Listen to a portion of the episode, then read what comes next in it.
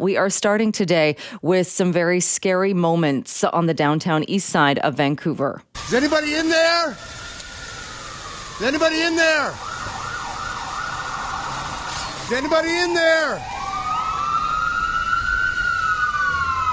That was someone yelling to burning tents. This happened on Sunday around Maine and Hastings. Multiple propane tanks were discovered. Thankfully, Vancouver fire crews made short work of that fire. But joining us now to talk more about this and the dangers of these types of fires is Karen Fry, Fire Chief with Vancouver Fire and Rescue. Chief Fry, thank you so much for being with us. Thank you, Jill. Can you tell us a little bit, that was audio that was from a video that shows a tent that's on fire a bit off in the distance on the sidewalk. What were crews confronted with? What were they responding to when they were called to this fire? Yeah, so fortunately, we have a real close proximity to a fire hall in the downtown east side. The moment we came out of our apparatus space, we could see the heavy black smoke. Multiple tents were impacted. Large propane tanks were discovered. The building that these tents were against was now impinged, and the fire had spread to the building as well. So quite chaotic of a scene. As you know, there's lots of people living and moving around the downtown east side, and so, you know, there's a lot of danger to those residents and to that community. At this point, do you know if there were any injuries? We weren't reported on any injuries. Fortunately, it happened when it was still daylight.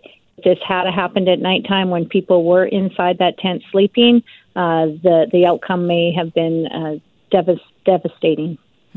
You mentioned propane tanks, and the number I saw was that at least 7 propane tanks were found in the area, and one larger one as well. Do you know what caused the fire? And I want to talk a bit more about the danger of having that many propane tanks. But do you know at this point, or is there a working theory on how the fire was started?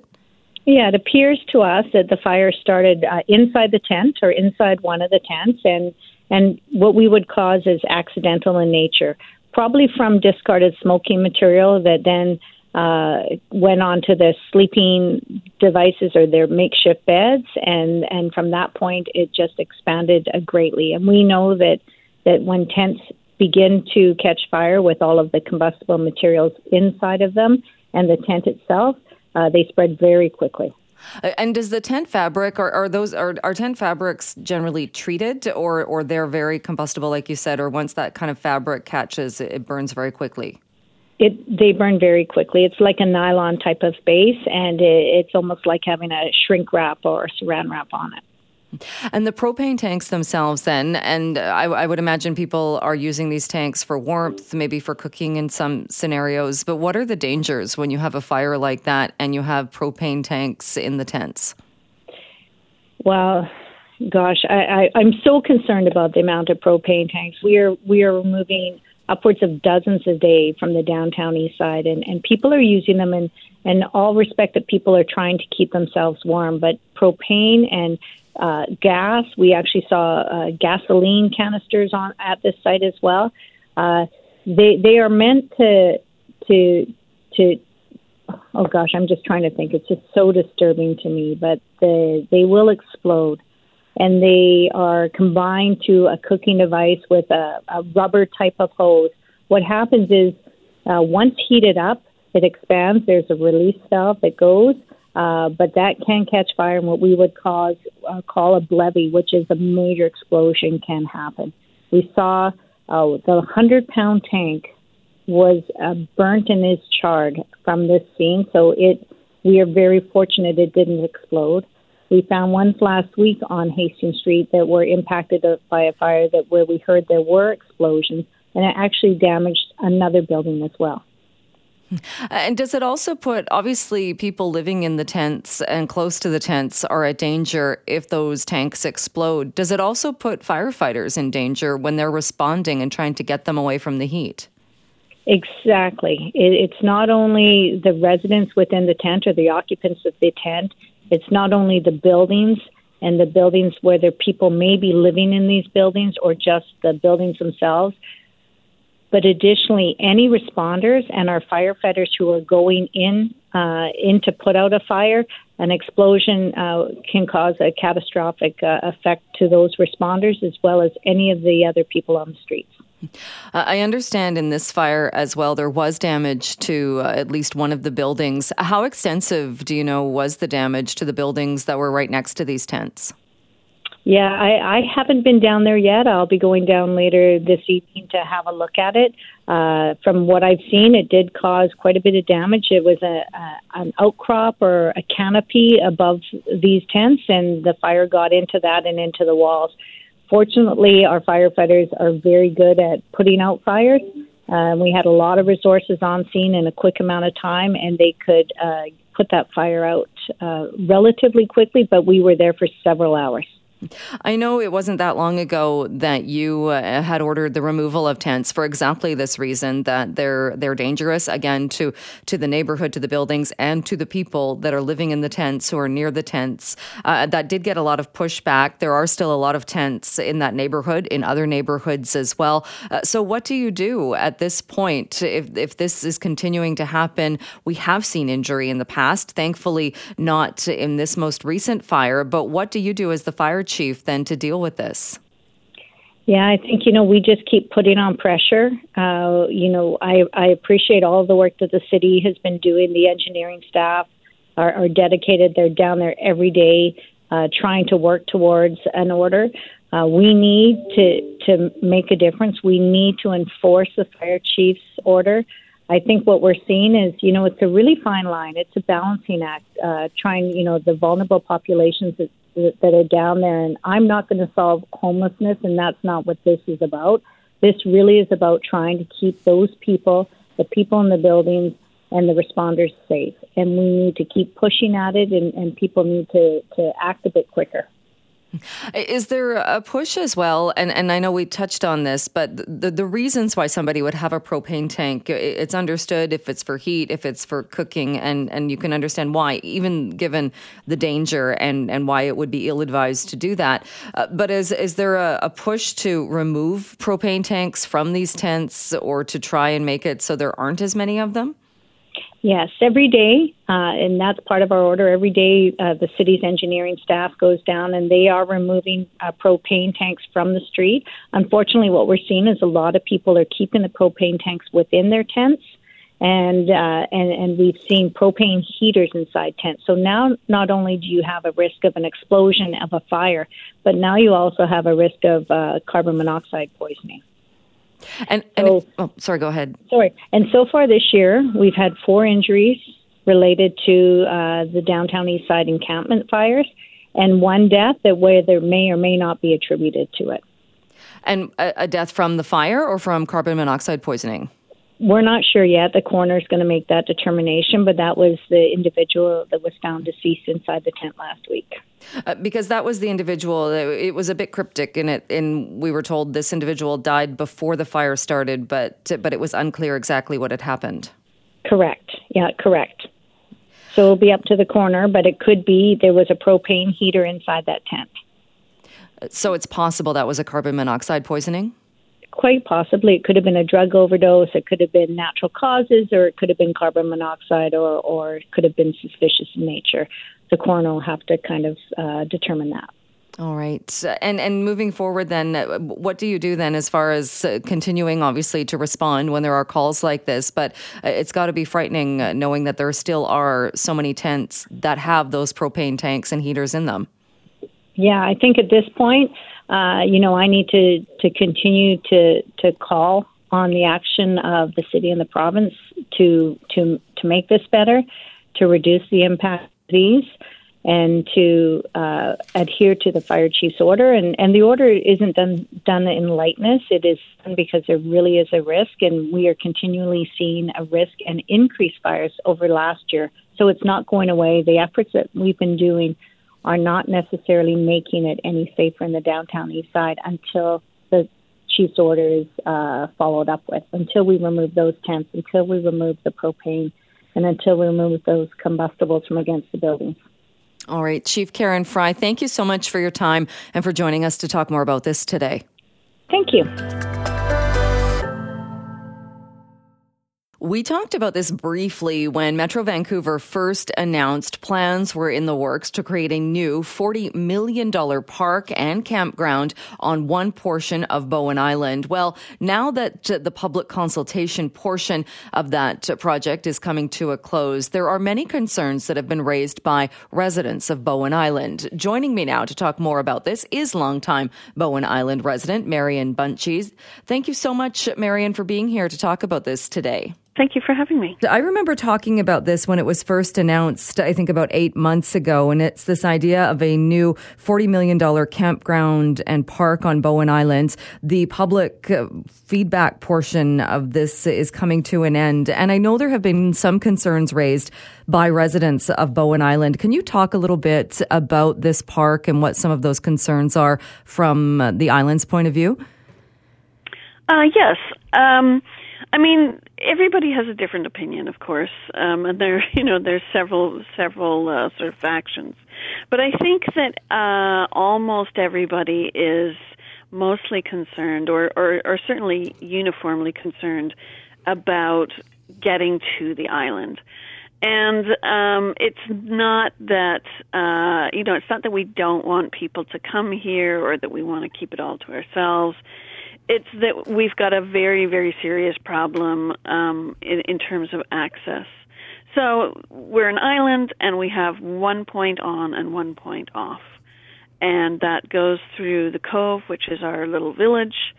And I call it the triple bottleneck of Horseshoe Bay, then the ferry, and then our Cove. So already in the summertime, we've had quite a bit of uptick in visitors for the past few years, basically since COVID. And so already in the summertime, the ferries are just insane, and or the ferry access. I call it the madness. The trying to get through that system.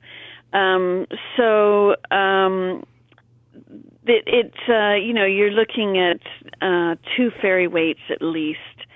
And, there are certain times of day when it's, of course, very, very congested. And we have, I think this, the main thing is that we have a lot of people on the island who commute to Vancouver. We're the closest island to Vancouver. And so commuting has so far been, viable for people. And when the ferry traffic becomes, virtually impossible, when the lineups, when people have to wait 2 to 3 hours in order to get off the island or to get home. They just can't do that, And so if we add a significant number of, visitors to that system, those people who commute honestly will not be able to continue living on the island. They'll have to leave, as will people who... who go to Vancouver for medical things, who regularly need to go to Vancouver. It would fundamentally change the fabric of this island. Like if those commuters left, we would end up being a summer tourist town, that the only people who could live here would be retirees, people who work from home, people who work in the tourist industry, and people who work in the construction industry. And it would just really, really, it would destroy the community that we have. And that's the thing that we're most concerned about. We also have, we have road problems. The roads are, 2 lanes only. We have no shoulder, on the road or very little. So cycling is difficult. Cyclists come over and they're, going, it's very steep because it's an island. It goes up the hill and it goes down the other side. And they've got, traffic piling up behind them, and then people getting impatient and going around them. And, we worry that, one of these days somebody impatient is going to go around them at the wrong time. There'll be a car coming from the other direction. and the person who's going to get killed is the cyclist. So it's just not, it's not set up for that. Now we are working on a multi-use path, but that goes only a very short way up the hill from the cove. And we recently got a government grant for $500,000 to extend that path. And with that money, that path is going to be extended 500 meters. So that's $1,000 a meter to build this multi-use path. So, and there's still another, 5 kilometers to go to get to the other side of the island. So it's going to be a long time and a lot of money before we are set up for, that kind of traffic on the other side of the island. So it's a logistical nightmare, and that's our main concern. We're just worried that our sort of just barely functioning system in the summertime. In the winter, it's fine. In the winter, it's easy to get on and off the island, but in the summer, it's crazy, and so we're just really worried that it's going to have an oversized effect on our community. When you look at the Metro Vancouver proposal for this, and when it breaks down what the campsite area would look like as far as the number of day-use picnic areas, the number of tent cabins and general camping areas, the proposal by Metro Vancouver is really downplaying vehicle access, saying that there would be, I think it was 35 accessible drive-in tent sites, but they're really pushing this idea that people would take transit or there would be a shuttle bus set up to bring people from the ferry to the campground, and that would cut down on individual car trips. So what are your thoughts on that and how that has really been pushed as part of this project? My thoughts on that are that if people can drive, they will. And, you can say, get on a bus in the city and take that, the whatever it is, half hour, 45-minute ride from downtown Vancouver to Horseshoe Bay, and then and then get on the ferry and so on and so forth. To go camping, it's one thing to do it if you're just going to go for day use to the park, but if you've got kids and you've got camping gear and you've got to lug your food and the whole thing, nobody is going to do that. Same with, bicycles and pedestrians, we have that same problem. And then the other thing about our whole, the triple bottleneck of our system is that the Cove is a madhouse, when the ferry comes.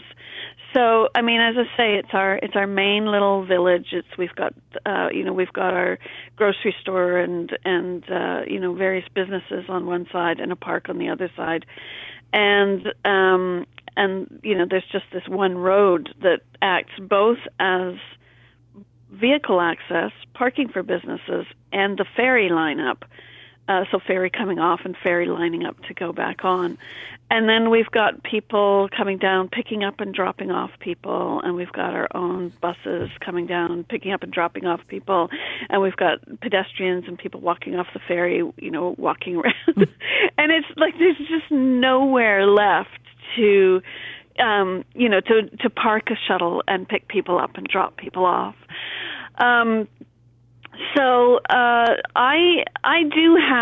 I have proposed a plan to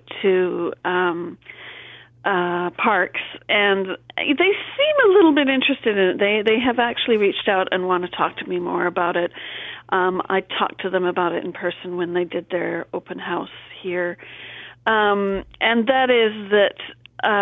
There are a couple of times in the morning where it might be possible to get a couple of buses through, and so they're talking shuttle. I'm talking buses. Shuttles, are the little mini buses that carry 12 people. Mm-hmm. I'm talking about like a big bus that's like a coach. It carries 50 people. So I have this idea that to get to the park, you would have this entire experience of, you get on the bus in Vancouver, wherever it is they want to allocate that, and I don't know how many buses it would be. I think it would be, 4 total, 2 on one ferry, 2 on another. And that bus brings you all the way through. You get on the bus in Vancouver, you get off the bus at the park. So that mitigates our, we don't have billions of cars trying to go through that system. We don't have, not billions,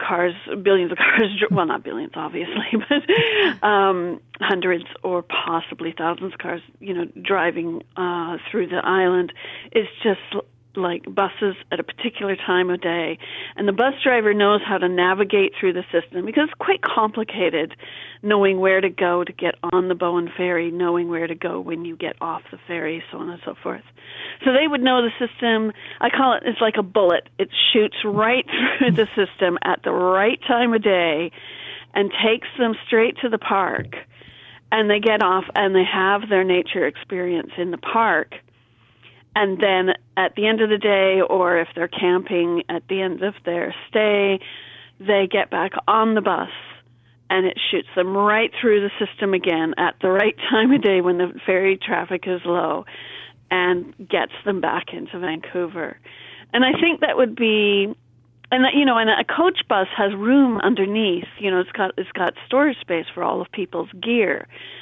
So they would, they wouldn't have to lug it anywhere. They would park wherever this happens in Vancouver, and they'd put their stuff in the bus. They'd get on the bus, and they'd arrive in their nature destination. And there's no need to go to the Cove in Vancouver and go to restaurants. That's a different trip. If you want to go to nature and go to camping, I think that could work.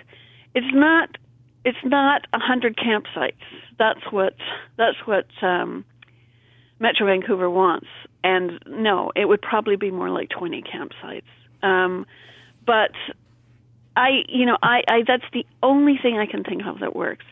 Other people have talked about passenger ferries going to a different location on the island. There's some spots that could potentially be turned into an offloading place for passengers.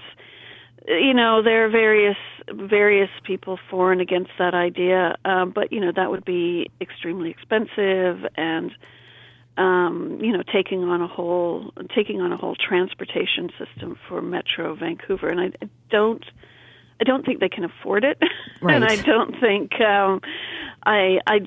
it's going to happen for various reasons. We are talking with Marion Bunchies, a Bowen Island resident, and talking about a Metro Vancouver proposal for a park and campground. And Marianne, we just have a few moments left, but wanted to ask you about the consultation process, and how has that been? There has been a big problem in that this was sprung on Bowen Islanders.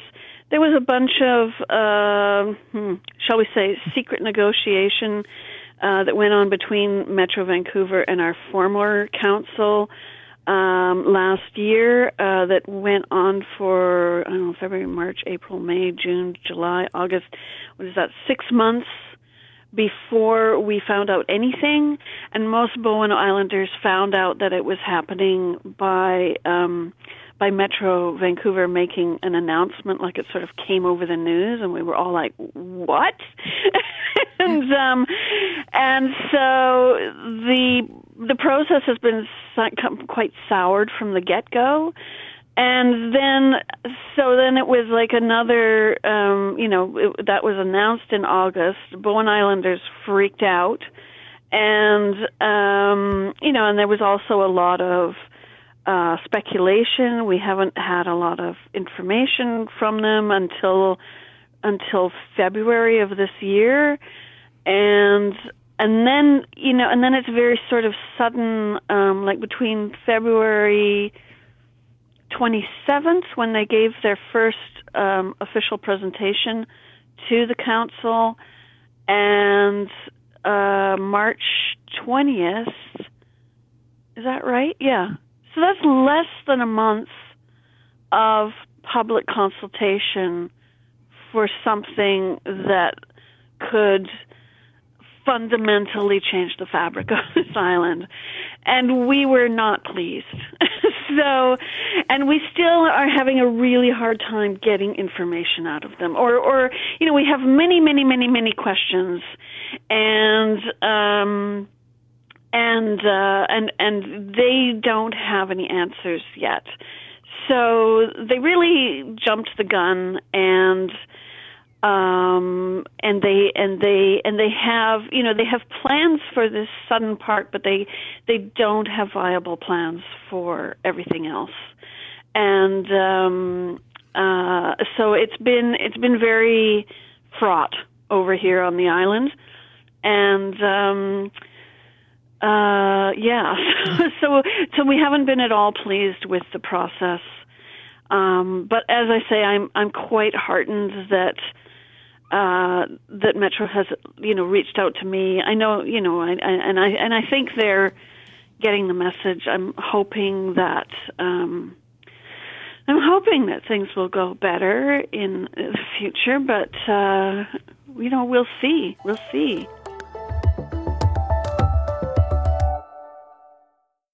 Well, the liquidation sales at Nordstrom stores right across this country will begin tomorrow. That has been confirmed by a spokesperson with the department store chain, and that also comes from the Ontario Superior Court of Justice, which has given the U.S. retailer's Canadian branch permission to start selling off its merchandise. So what went wrong, and what can we expect with the liquidation getting underway? Joining us now to talk more about this is Craig Patterson, founder and publisher of the retail media site Retail Insider. Craig, thanks so much for being here.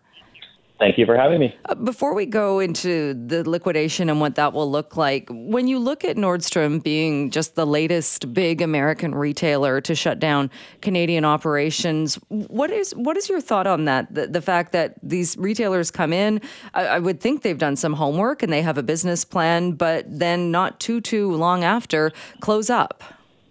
It's really a shame. I mean, it does seem like such a waste, especially with the Vancouver store being so productive versus the other ones in Canada. I think it's a situation, among other things, where some American retailers just don't quite understand Canada, even though Canadians have been shopping at Nordstrom down in Seattle for years. I think that the stores weren't necessarily offering something that we didn't already have, and Canadians appear to be a little more loyal to retailers, even like Hudson's Bay, which may not be considered quite as good. Right. And that was one of the concerns, or maybe not a concern, but it was certainly part of the conversation when Nordstrom opened up in downtown Vancouver, was how close it was to the Hudson's Bay, and how that Hudson's Bay store did seem to ratchet things up a bit. It seemed to become a little bit more fancy. Yes. And already, I mean, the room had been in Hudson's Bay since about, I think, 2012. So it's, you know, that's a luxury department on the second floor for women and now men as well. But no, Hudson's Bay definitely has upped its game, at least in downtown Vancouver. I think it could do lots more, but Holt Renfrew certainly as well had expanded its store with all kinds of luxury brands. And I think Holt Renfrew is going to be the real winner in downtown Vancouver, because I think in 2022 it had a record-breaking year of sales of, I think, over $400 million. Are the two comparable then if we look at Holt Renfrew and Nordstrom, and or is it really a different shopping crowd, a different client? In that, one of the questions I was thinking was, well, how can Holt Renfrew be so successful but Nordstrom not? Yeah, well, there is some crossover, because the Vancouver Nordstrom store specifically has a lot of, well, until this weekend, had a lot of luxury brands located within. A lot of these shops shut down, but so like Christian Louboutin, for example, a high-end footwear brand, had a boutique at Nordstrom. It just shut down on Friday.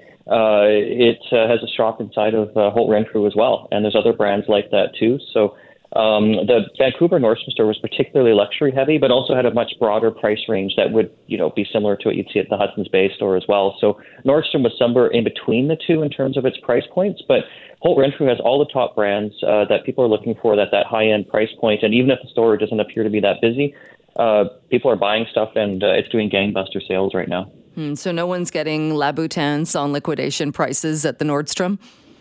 No.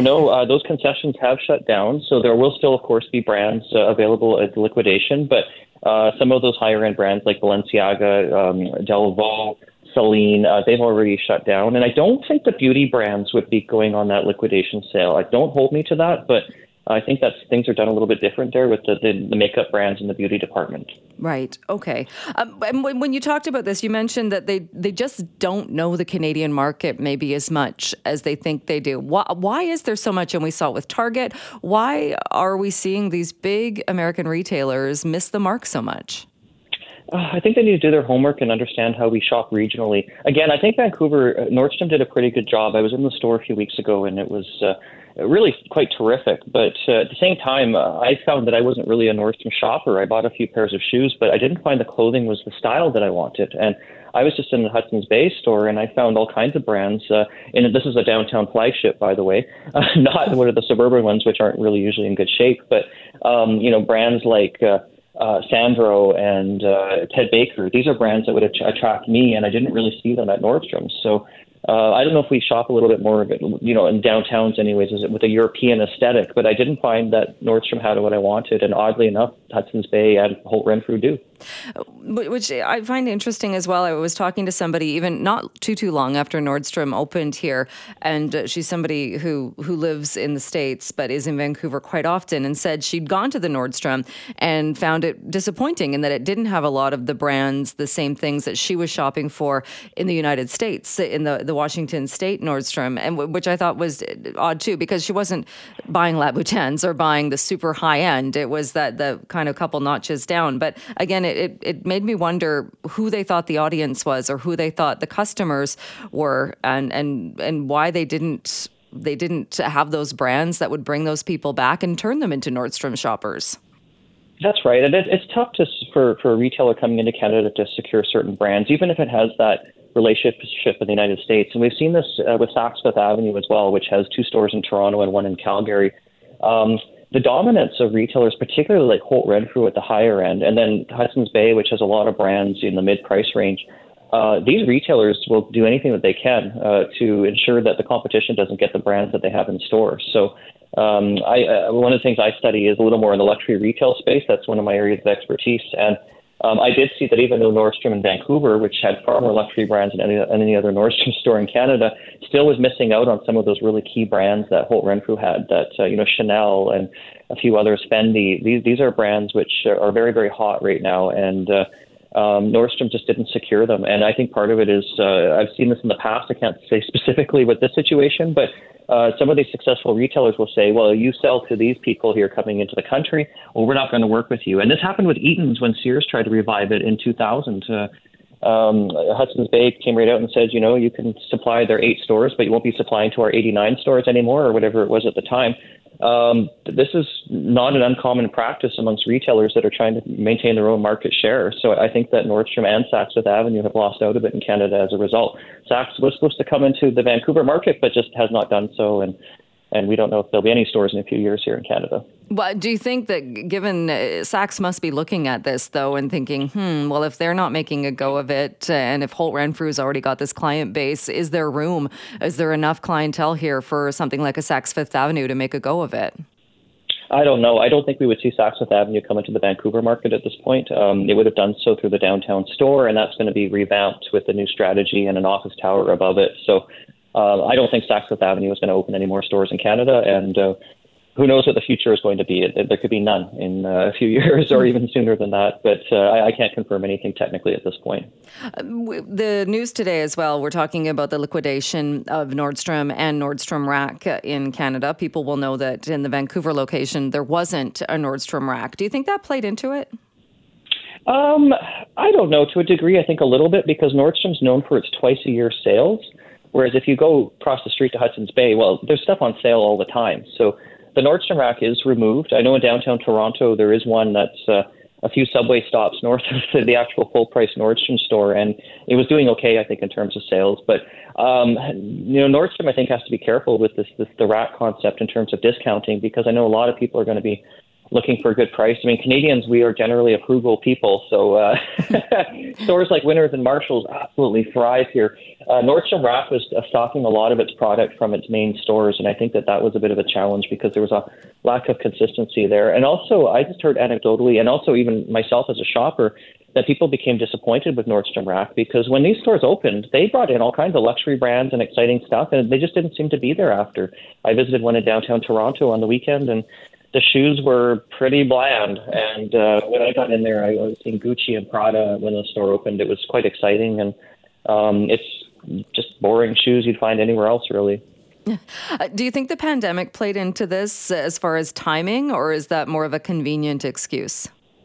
I think it's a little bit of both. I mean, the pandemic certainly would have had an impact on sales at Nordstrom, as with most retailers. But I do think that Nordstrom was struggling even before the pandemic in Canada. I was seeing some brands that were pulling out. I had some sales numbers that were showing that some of the stores were not doing well. And we're actually in 2019, the Calgary store saw some fairly minor year-over-year declines, but that was a concern. And that was actually the case for a few other stores as well. So no, things were not good before the pandemic. So yeah, I would definitely blame it a little bit, but I also think Nordstrom honestly didn't try hard enough in Canada to get to the consumer. As a person who's a journalist myself and was dealing with the press releases and at Nordstrom, I don't think it could have done such a better job getting to the building loyalty in Canada, and I just don't think that it really tried that hard in that respect, or it could have done a much better job. So with the liquidation going ahead, what can people anticipate? We know that it officially gets underway tomorrow. Is it the kind of thing where you think people will, those who perhaps are looking for deals, are they going to go to the store tomorrow? Is that going to be the best time to do it? Or how will this look as they try and get rid of that merchandise? Good question. I think it really depends, but with this liquidation, they may reduce prices gradually over time. So it's they may start off at even like a 30% or something to start. This is more of a guess, maybe 30 to 40%. So yeah, if someone wants something now, go to the sale starting tomorrow if you think it's going to sell out and not be there. But if someone has their heart set on something at a lower price, it may be there at a lower discount later on as the days progress. But again, I'm not 100% sure if that's the way that it's going to work, but this is what I've seen with some other clearances as well. So, but again, just Vancouver being a busy city, and a lot of people I'm sure are going to be coming to that store tomorrow because they know the sale is happening because it's all over the news. Some stuff may sell out quite quickly, even if it's not at the deepest discount that it could be. So if you want it now, get it now. And if you're willing to wait, then risk, take your chances, I guess I would say. Right. And one other question just about the space itself, because it is a huge space, and Nordstrom was the anchor store, one of the anchor stores in Pacific Centre. What do you think as far as the future of that space and the potential of what business might go there next? Yeah, I think what landlord Cadillac Fairview is going to do is it's going to quite possibly, I mean, I think we're going to see smaller retailers. We're not going to see another department store open there. They may look to actually extend the CF Pacific Centre Mall to have a hallway on this main floor going through the current main floor of Nordstrom. This will allow them to have some smaller stores in there that will pay more rent per square foot, so they may be able to recoup some costs, hopefully, because I think there's a lot of demand for retailers to move in there. The Nordstrom building itself is an incredible opportunity because it's got three corners. It takes almost an entire city block in downtown Vancouver, which is unprecedented.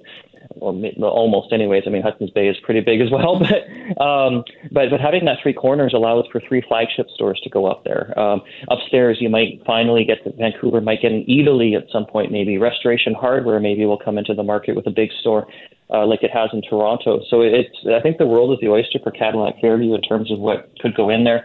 Le Maison Simons, which has a store at Park Royal, of course, I think it'd be much better served, and the consumer would be better served having it downtown. So if Simons can come up with the money, perhaps they would take the upper two floors, which would be about the right size. They're about 70,000 square feet each, and two of those would be 140,000 square feet.